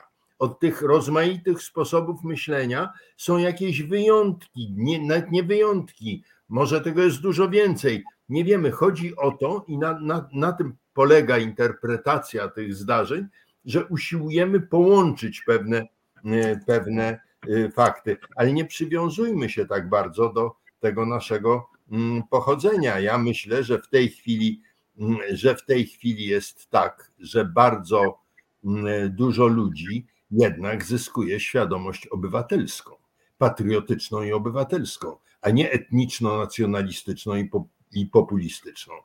I to oczywiście prawdopodobnie, gdyby przeprowadzić badania statystyczne, to być może istniałaby pewna korelacja między y, pochodzeniem a mm, tym, że właśnie ma się świadomość obywatelską, czy y, że się jej nie ma, ale to byłaby tylko jakaś niewielka korelacja. Byłaby zawsze cała masa ludzi, jakby no, mających inne, inne układy, więc nie, no, ja bardzo nie lubię, jak się tak właśnie na tej zasadzie, że tak, to ja jestem taki, ale się różnię. No ja się też różnię od tego swojego pochodzenia i wszystko jest w porządku. Ale nie powiedziałeś w końcu, jakie ono jest. A, no jak, no, powiedziałem mieszczańsko, chłopsko, szlachecko, może nie, może jeszcze, jeszcze może coś się tam jakoś przyłączyło. To, to jest no trudna sprawa, proszę Państwa. W tym kraju, w tym kraju, gdzie przechodziły wojska radzieckie, niemieckie, gdzie mieszkali Żydzi, gdzie mieszkali szlachcice, gdzie były służące, w tym kraju powiedzieć tak dokładnie skąd się jest, jeżeli się nie jest rodu książącego, to trudna sprawa. A jeszcze do tego Kaziu, jak mówiłeś o szydło, to polecam taką lekturę z końca XVII wieku. To się nazywa Liber Hamorum. Y, pewien y, upadły szlachcic zebrał informacje o tych, którzy podszywają się pod szlachtę i wydał Liber Hamorum. No może tam poszukaj różnych nazwisk, może tam znajdziesz takie właśnie różne. No nie wiem, może nawet znajdę nazwisko Wójcicki. No, nie wiem, nie wiem, nie, nie, nie. No nie, ty jesteś i przez okreskowany i przez Y i ach, dajże spokój. Ale posłuchaj, ale teraz ci powiem tak, że... Poważnie tak, bo teraz robimy tak zwane żarty. Że poważnie. Znaczy, że chyba problem polega na tym, że rzeczywiście mm, społeczeństwo demokratyczne to jest takie społeczeństwo, w którym no, może jak w Anglii jest jakieś tam historie z dworem i tak dalej, no ale to jest taki e, kulturowy zasób, który nie ma znaczenia szerszego, prawda? W Polsce e, natomiast w Polsce kultura wyższa została w dużym stopniu wytworzona przez warstwę szlachecką. Można by powiedzieć, że cały polski romantyzm to jest kult, literatura pisana przez szlachtę dla szlachty. I ten ogromna część społeczeństwa, ta nazwijmy to pańszczyźniana, długi czas, bardzo długi czas, w stosunku do zachodnich społeczeństw nie uczestniczyła w tworzeniu tej kultury wysokiej. Czyli te wzorce godnościowe, mówiłeś przedtem o tym patriotyzmie inteligenckim i tak dalej, one były wytwarzane przez małą część, niewielką część społeczeństwa. I teraz jak, to, jak odczytać polską tradycję, żeby nie wywalić tej całej kultury szlacheckiej, która się tak wynosi ponad innych, prawda? Odczytać to. Mnie na przykład bardzo martwi, jak czytać dziady. No, no, które no, w gruncie rzeczy jest właśnie taką literaturą szlachty dla szlachty, prawda?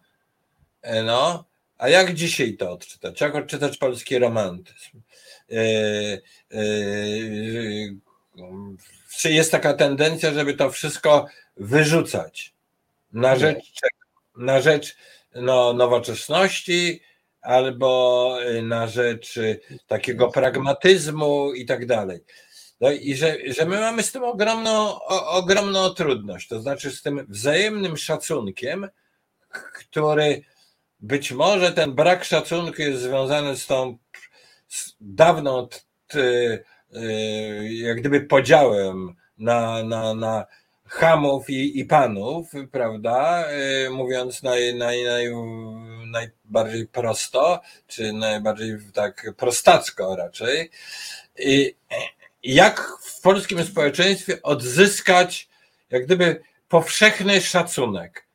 Bo ja uważam, że powszechny szacunek jest rodzajem, musi być oparty o samowiedzę, samowiedzę historyczną, samowiedzę, jak jest skonstruowane społeczeństwo i tak dalej. Dopiero wtedy, jak ludzie się czują u siebie w domu, wiedzą, kto ich otacza, to zdolni są do takiego szacunku, który no, jest y, y, potrzebny do budowy państwa, do budowy społeczeństwa, ale po prostu mm, też jest wynikiem jakiejś wiedzy.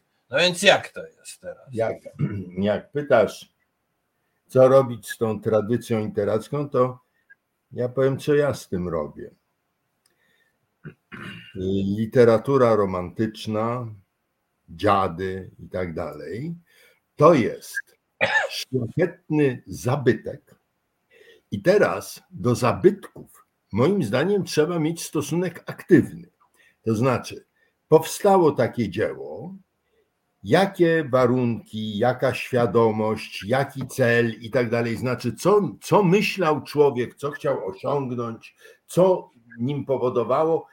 Analiza literatury nie ma mi powiedzieć bezpośrednio o życiu współczesnym, ma mi powiedzieć o człowieku, który tą literaturę zrobił ma mi wytłumaczyć jego myślenie. I na tym to przede wszystkim polega. Dlatego do takiej literatury nie podchodzi się na zasadzie, e, nie nowoczesna, a tamtego. Nie. Tak samo jak y, do kiczu w malarstwie. Mi się może nie podobać, czy podobać, nieważne, ale ktoś tego jelenia namalował. Ktoś to kupił. Jakie tu za tym stoją myślenia, nadzieje, wartości, emocje? Zrozummy to. Gdy zrozumiemy, gdy zrozumiemy, to wtedy możemy z aktualnych rzeczy co najwyżej, co najwyżej i to bardzo ostrożnie mówić o tym, jakby to teraz oceniać od strony moralnej, takie czy inne działanie. To na przykład szczególnie ostro dotyczy polskiego tradycyjnego antysemityzmu prawda? Kiedy staramy się zrozumieć tych ludzi, którzy właśnie wykazywali zachowania antysemickie, zrozumieć ich racjonalność, co nie znaczy, że mamy ich usprawiedliwić moralnie. Czyli to, co robimy współcześnie, to tylko tyle, żeby ocenić moralnie, ewentualnie jakieś tam przeszłe zachowanie. Najpierw je zrozumieć, zrozumieć racjonalność każdego. Nikt nie mówi głupstw. Każdy jakąś ma racjonalność, co mówi, nawet czarne. Zrozumieć dlaczego, zrozumieć jak i wtedy dopiero stosować ewentualne oceny moralne.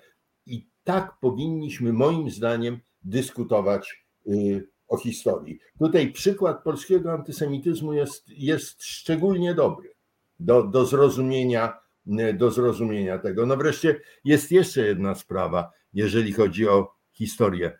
Pamiętajmy, że ciągle mówimy historia Polski. To jest dość poważny błąd. Należałoby mówić historia w Polsce, a nie historia Polski. Tu się działo bardzo dużo różnych rzeczy.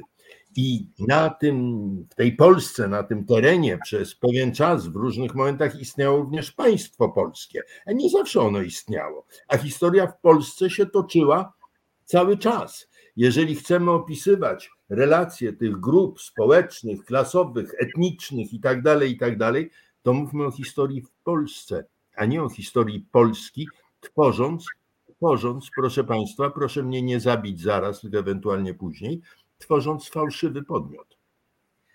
Tworząc fałszywy podmiot, jeżeli zadamy pytanie, to jest podmiot historyczny, to co to jest, to będzie nam bardzo trudno odpowiedzieć. To będzie no bardzo trudno odpowiedzieć. E, no ale czy to nie jest tak, że teraz żeśmy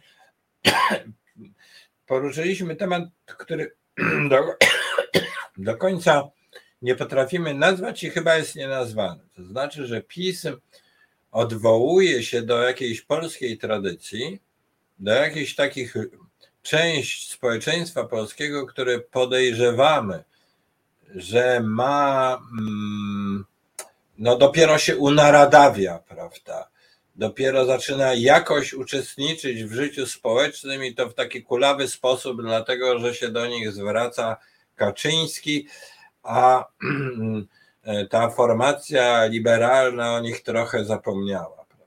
To w tle jest ta dyskusja o, o pańszczyźnie, tak?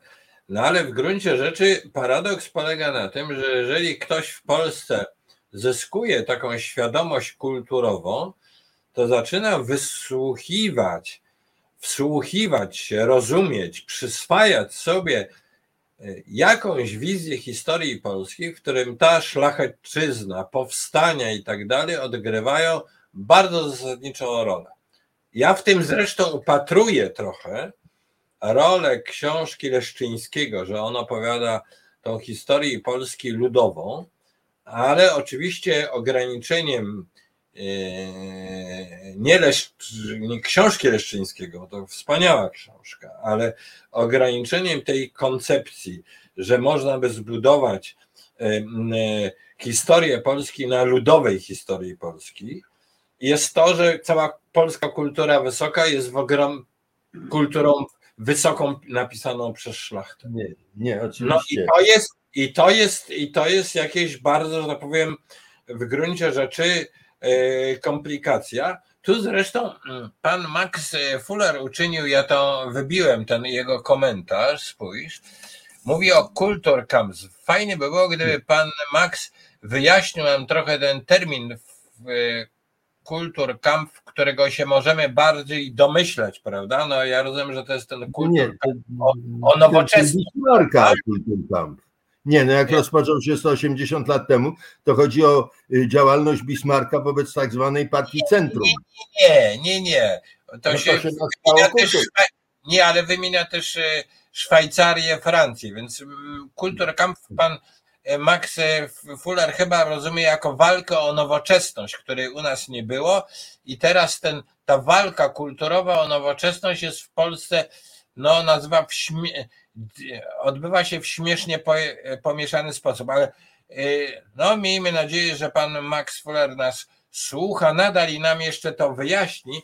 Natomiast oczywiście jest coś takiego, że, że w Polsce ja nie lubię tego, że Polska jest zapóźniona, tego, takich różnych stwierdzeń, że kogoś gonimy, bo w istocie w tej chwili jesteśmy krajem dosyć nowoczesnym. Jadę do Berlina i szczerze mówiąc, kultura materialna i tak dalej no, wydaje mi się czasem, że jestem w nowocześniejszym mieście w Polsce niż w Berlinie na przykład, z wielu względów i, i tak dalej, i tak dalej. Więc nie chodzi o zapóźnienie, tylko zupełnie inny, zapowiem, jakiś sposób rozwijania się i oczywiście te dawniejsze okresy zostawiają jakieś, jakieś ślady. No więc właśnie, wróćmy do tego, jak, jak do tego pojęcia szacunek. Jak my mamy w polskim społeczeństwie odzyskiwać szacunek? Ja tu jeszcze, żeby jakąś książki znowuż wnieść do naszej dyskusji, ja przypomnę dwie książki. E, książkę. Gduli Nowy Autorytaryzm o Kaczyńskim, prawda? No, tak. Cały czas on tu jest na marginesie naszej dyskusji. No i książkę bardzo ciekawego socjologa z Rzeszowa, profesora Matyi, Wyjście awaryjne, gdzie on się właśnie zastanawia, jak ten problem rozwiązać, prawda? Przypominam wcześniejsze książki, które żeśmy tutaj e, dyskutowali. No więc Jacku, jak to właśnie jest? Jak, to, jak odzyskiwać ten szacunek, który potrzebny jest dla naszej samowiedzy? Powiedz mi. Moment, bo mówiliśmy i o literaturze i tego. To jeszcze właśnie to jeszcze właśnie trochę o tej literaturze. Witold Wirpsza, taki poeta, najpierw był bardzo mm, bardzo mm, wielkim zwolennikiem ustroju Polski Ludowej we wczesnych stalinowskich latach, a potem mu się odwidziało i bardzo słusznie, napisał taki esej, to trudno powiedzieć, książkę, esej pod tytułem Burzanów Morze. I zaczął się odnosić do rozmaitych wyobrażeń, jakie ma polski patriota, wychowany właśnie, tak jak mówiłeś, na literaturze romantycznej, na kulcie powstań i tak dalej, bardzo zresztą ważnej, kiedy burzanów morza, to żaden z nich nie widział. Kiedy różne miasta, różne miejsca, do których się odwołują patrioci, już się nie znajdowały w Polsce, nie wiedzieli, nie widzieli, nie znali, Pamiętajmy, że nasz epos narodowy zaczyna się od słów Litwo, ojczyzno moja. To co, co, co, co jest tą moją ojczyzną na dobrą sprawę? My w tej chwili oczywiście próbując, próbując y, zrozumieć i włączyć w naszą świadomość kulturalną, włączyć poezję romantyczną, włączyć powstania narodowe i tak dalej, My w tej chwili tworzymy społeczeństwo obywatelskie i to jest najbardziej, najbardziej zasadnicza sprawa. I tu przechodzimy do szacunku. Przechodzimy do szacunku, to, to, jest, to jest strasznie fajna historia z tym szacunkiem, dlatego że mm, e, po II wojnie zaczyna się wielki ruch praw człowieka, niezmiernie ważna, y, niezmiernie ważne zdarzenie polityczne dla dla całego świata i on się opiera na pojęciu godności, przyrodzonej godności. Tej przyrodzonej godności wywodliwa jest większość doktryn, dokumentu ONZ-u i tak dalej. Zresztą w polskiej konstytucji także jest przyrodzona godność. A gdyby tak godność zastąpić szacunkiem, gdyby gdyby powiedzieć, że każdemu człowiekowi podmiotowo przysługuje szacunek drugiej strony, jakichś innych ludzi. Szacunek polegający na tym, że wiemy, że jest to jednostka świadoma, mająca swój cel, i to odnośnie każdej jednostki, mająca y, swój świat wartości i dlatego go szanujemy. Co to znaczy w tym wypadku szanujemy? To nie znaczy, że jakiegoś bandziora skurczybyka będziemy szanować. Nie. To znaczy, że my rozumiemy, że ten świadomy człowiek, świadomy człowiek, nawet jeżeli jest bandziorem, zasługuje na uwagę. Naszym zadaniem, oczywiście, jeżeli nie zamachnął się akurat na nas młotkiem, prawda, bo tu się trzeba bronić po prostu. Ale naszym zadaniem jest zrozumieć jego postawę i potępić. Ale zrozumieć jego postawę, szacunek polega właśnie na tym, że każdego traktujemy jak to tam dawno tam jeden tam powiedział, że jako cel, a nie jako środek. Jeden znany filozof takie coś powiedział. No, dlaczego traktujemy go jako cel sam w sobie? Bo on dla siebie, bo on dla siebie ustanawia swoje cele, swoje wartości, według nich postępuje. To mogą nie być nasze wartości, to mogą nie być nasze cele, ale nie możemy nie możemy odmówić mu szacunku polegającego na próbie zrozumienia tego człowieka, a następnie wsadzenia do więzienia. Bardzo dobrze, jeżeli zasłuży. No czekaj, czekaj, ale to posz, poszedłeś trochę w moralizowanie. A teraz ja ci zadam takie pytanie.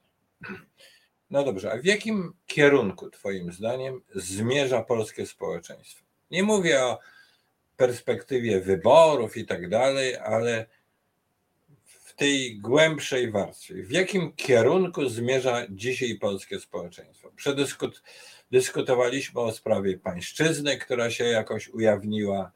No ale tutaj bardzo ciekawe były reakcje y, naszych słuchaczy, że właśnie większość głosów, y, tych, którzy no, tutaj żeśmy przywołali, powiedzieli, mamy y, pochodzenie chłopskie i co, i głosujemy na lewicę.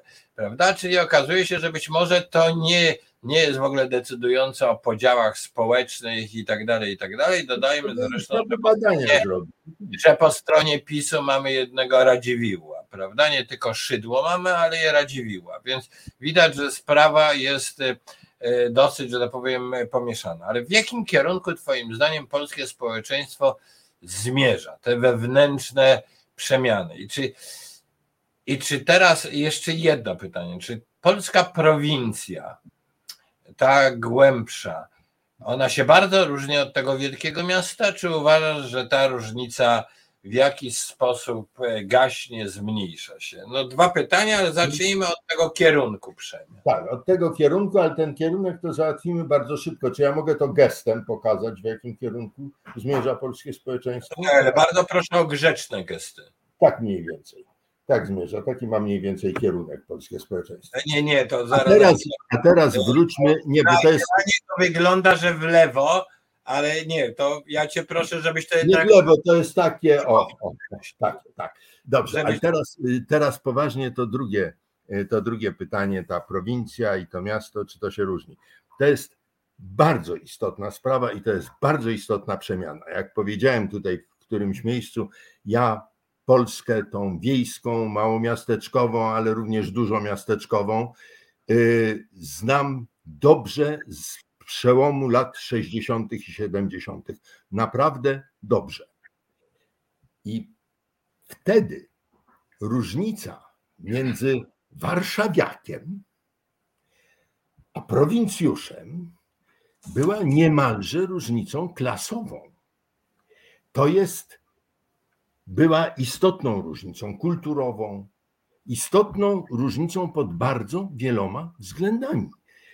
I chciałbym powiedzieć, że ogromny awans kulturowy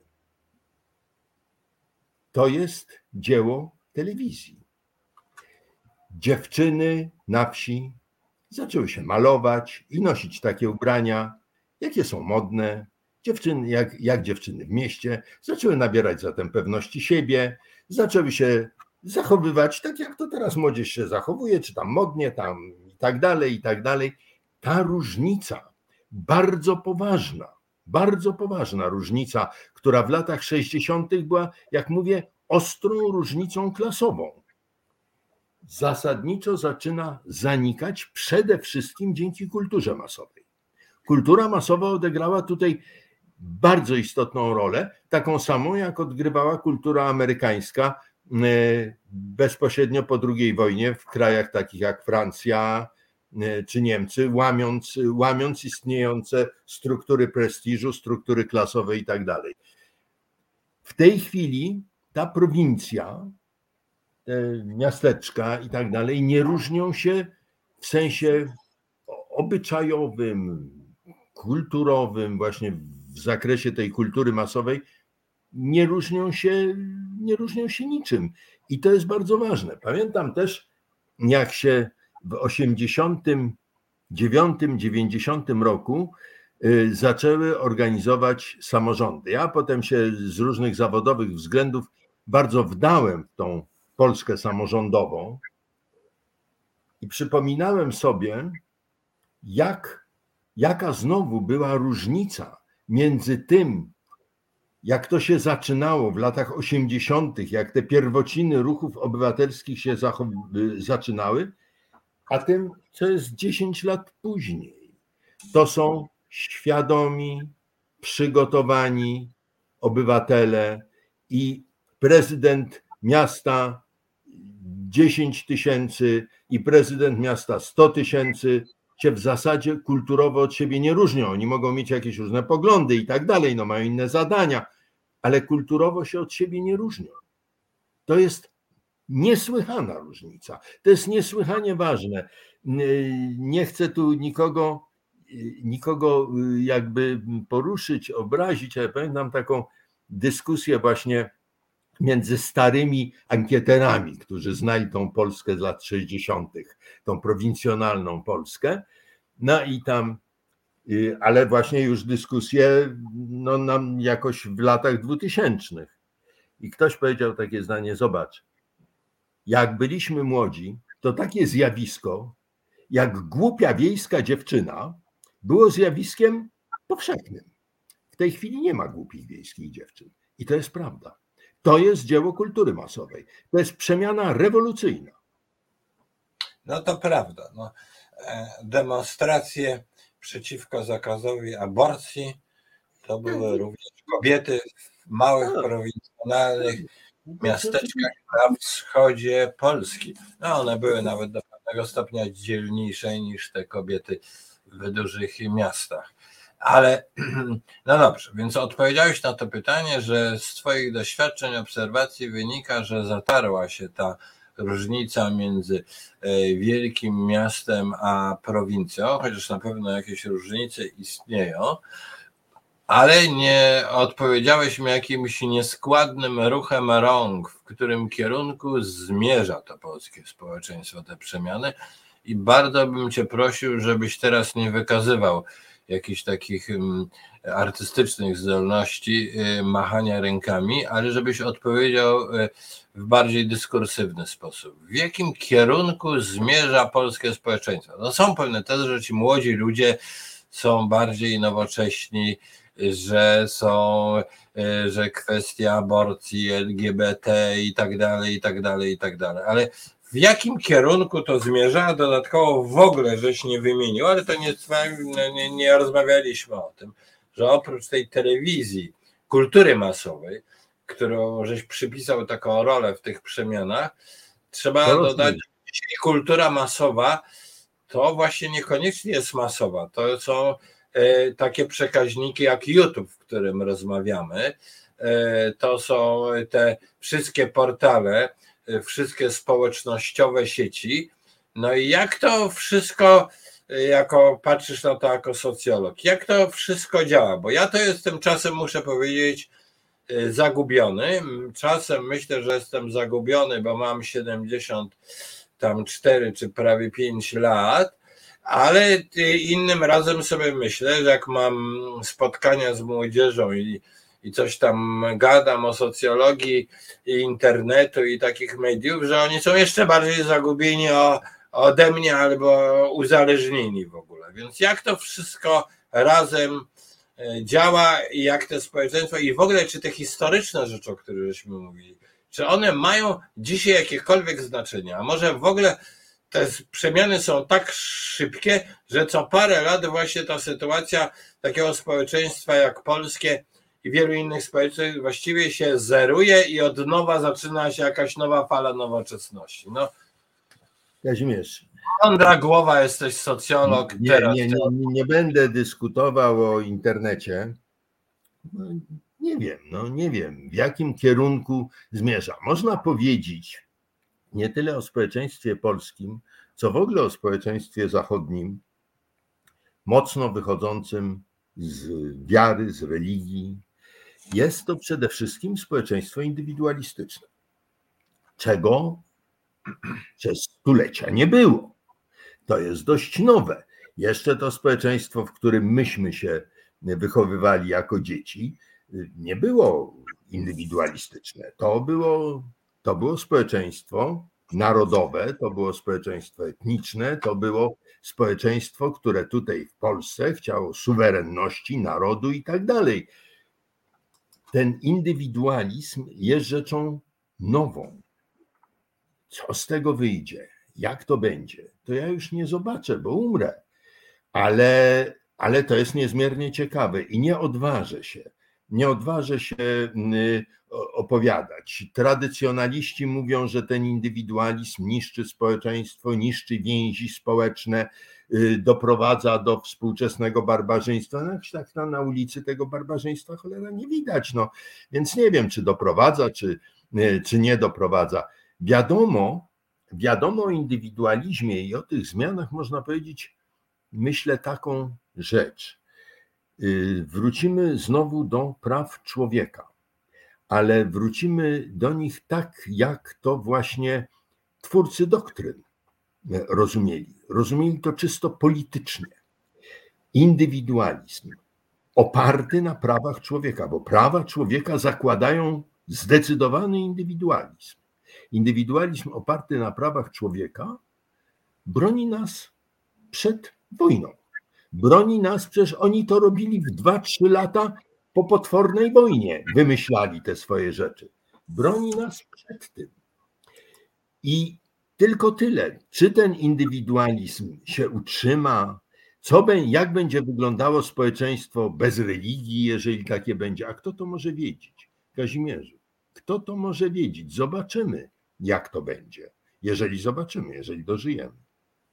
No właśnie, no tak, jeszcze mamy, jeszcze mamy moment, ale nagle poruszyłeś temat kapitalnej wagi. No właśnie, jak to będzie z tą religią w polskim społeczeństwie? Czy Twoim zdaniem ten upadek Kościoła, który obecnie mm.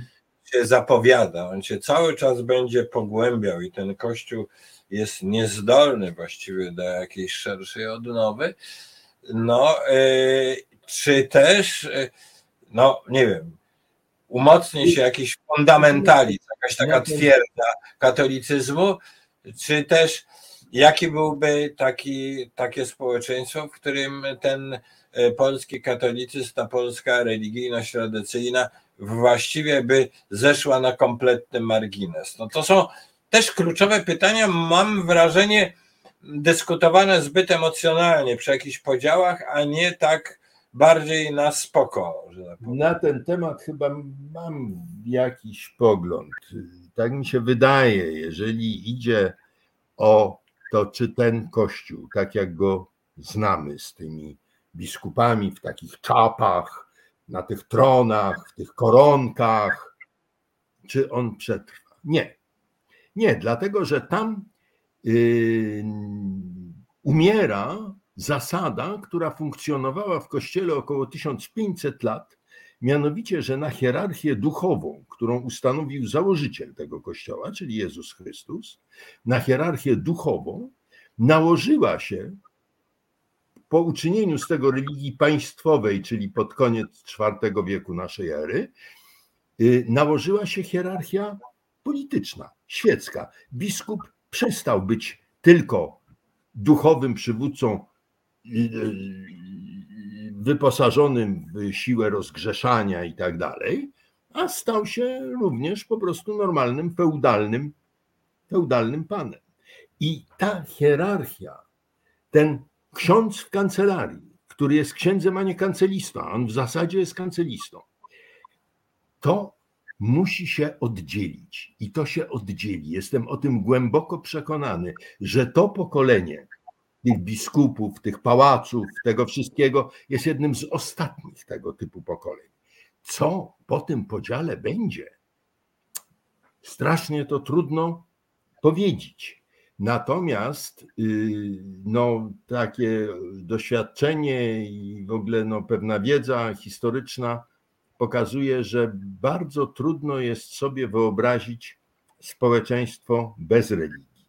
Czy w takim razie upadek, upadek tego kościoła rozumianego jako hierarchia świecka y, jako hierarchia świecka, czy ten, y, ten upadek y, spowoduje, że potem się pojawią jakieś grupy, jakieś sekty?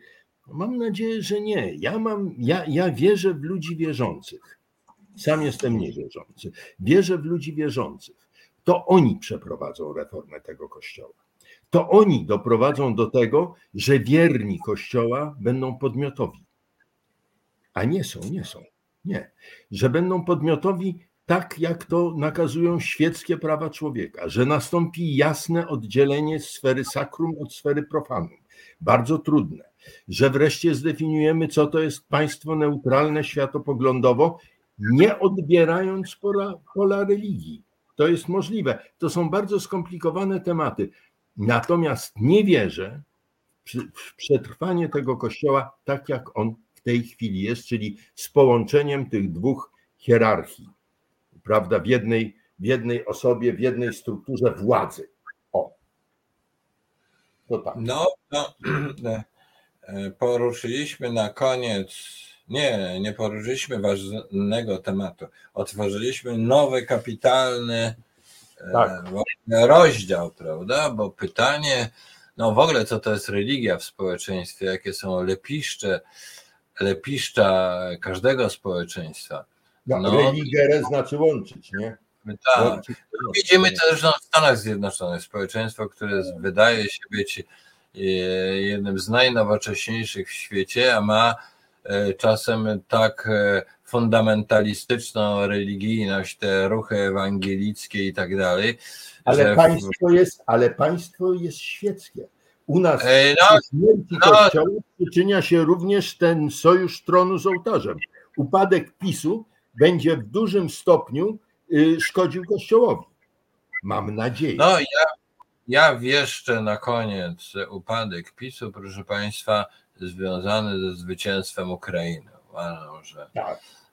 E, uważam, że będzie to, powtarzam to bez przerwy w naszych audycjach, że zwycięstwo Ukrainy, a to zwycięstwo jest z całych e, liberalnej demokracji całego Zachodu, PiS usiłuje udawać, że prowadzi sam tą wojnę z niemal z Rosją, e, ale nie zapomnijmy jakich z kim sympatyzował PiS y, bardzo długo, z, z kimś takim jak y, Trump, który no, widzimy, jaki jest stosunek jego do Ukrainy, z Orbanem i tak dalej, i tak dalej.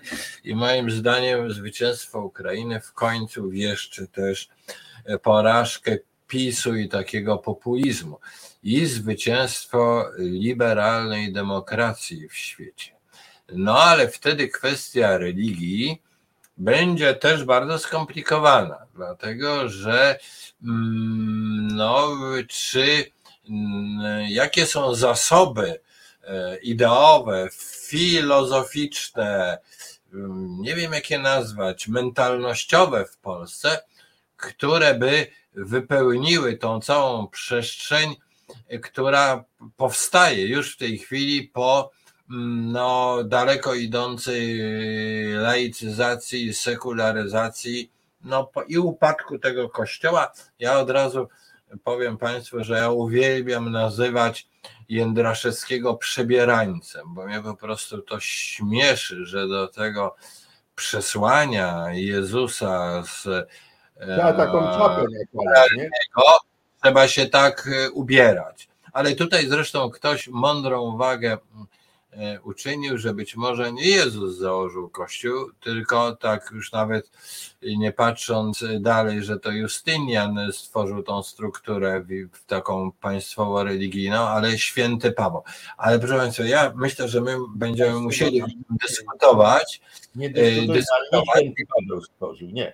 Państwowo-religijna struktura powstaje, kiedy, kiedy religia kiedy Dobra. chrześcijaństwo staje się religią państwową w Cesarstwie Rzymskim. A nie, no zgoda, zgoda, no, ale no więc posłuchajcie, y, chyba już będziemy kończyć. Ja Jacku bardzo Ci dziękuję. No ja że, dziękuję. Że tutaj dwie godziny. Wciąż Twoje pochodzenie jest nieustalone. Twierdzi, że ono jest chłopsko-szlachecko, jakie mieszczańskie. Mieszczańskie. I mieszczańskie, tak. Drobne Ale mieszczańskie. moi wujowie przed, wojon, przed wojną byli oficerami, więc ono jest A. również. No tak, jest również żołnierskie. A, nie, nie, nie, nie, nie, nie, że oficerami byli, to jest brzydkie pochodzenie. wuj Brzydkie mojej, pochodzenie, brzydkie pochodzenie inteligenckie. Chyba, Aha. że się jakoś przespartowali ze wsi i stąd z jakimś awansem społecznym i iść takie. No więc nie wiemy na koniec, jakie pochodzenie ma Nie- a mój przyjaciel Jacek e, Szymanderski. Miejmy nadzieję, że pochodzenie będzie odgrywało w Polsce coraz mniejszą rolę, a coraz większą rolę będzie e, odgrywała rozmowa wszystkich ze wszystkimi z poczuciem szacunku i godności. I dziękując Jackowi jeszcze raz, proszę Państwa, reklama. Moja książka Globalna Ukraina. Bardzo proszę, sięgnijcie po nią. Jest to aktualna praca, naprawdę. To jest o tym, No co się czytałem, dzieje. czytałem. Właśnie. Jacek, ty też czytałeś. No Za tak, przecież Brałem udział w dyskusji Tak? z tobą na ten temat. No. A Jacek czytał też moją powieść jeszcze i też ją pochwalił, więc ją też ośmielam się polecać i dziękuję wszystkim Państwu y, za wspólną tutaj dyskusję i y, do zobaczenia być może w sobotę, jak zwykle w sobotę spróbuję jakiś aktualny komentarz i może jakąś dyskusję z jakimś y, ciekawszym ode mnie osobnikiem y, i a więc do widzenia i do zobaczenia, a najpóźniej do przyszłego czwartku. Do widzenia.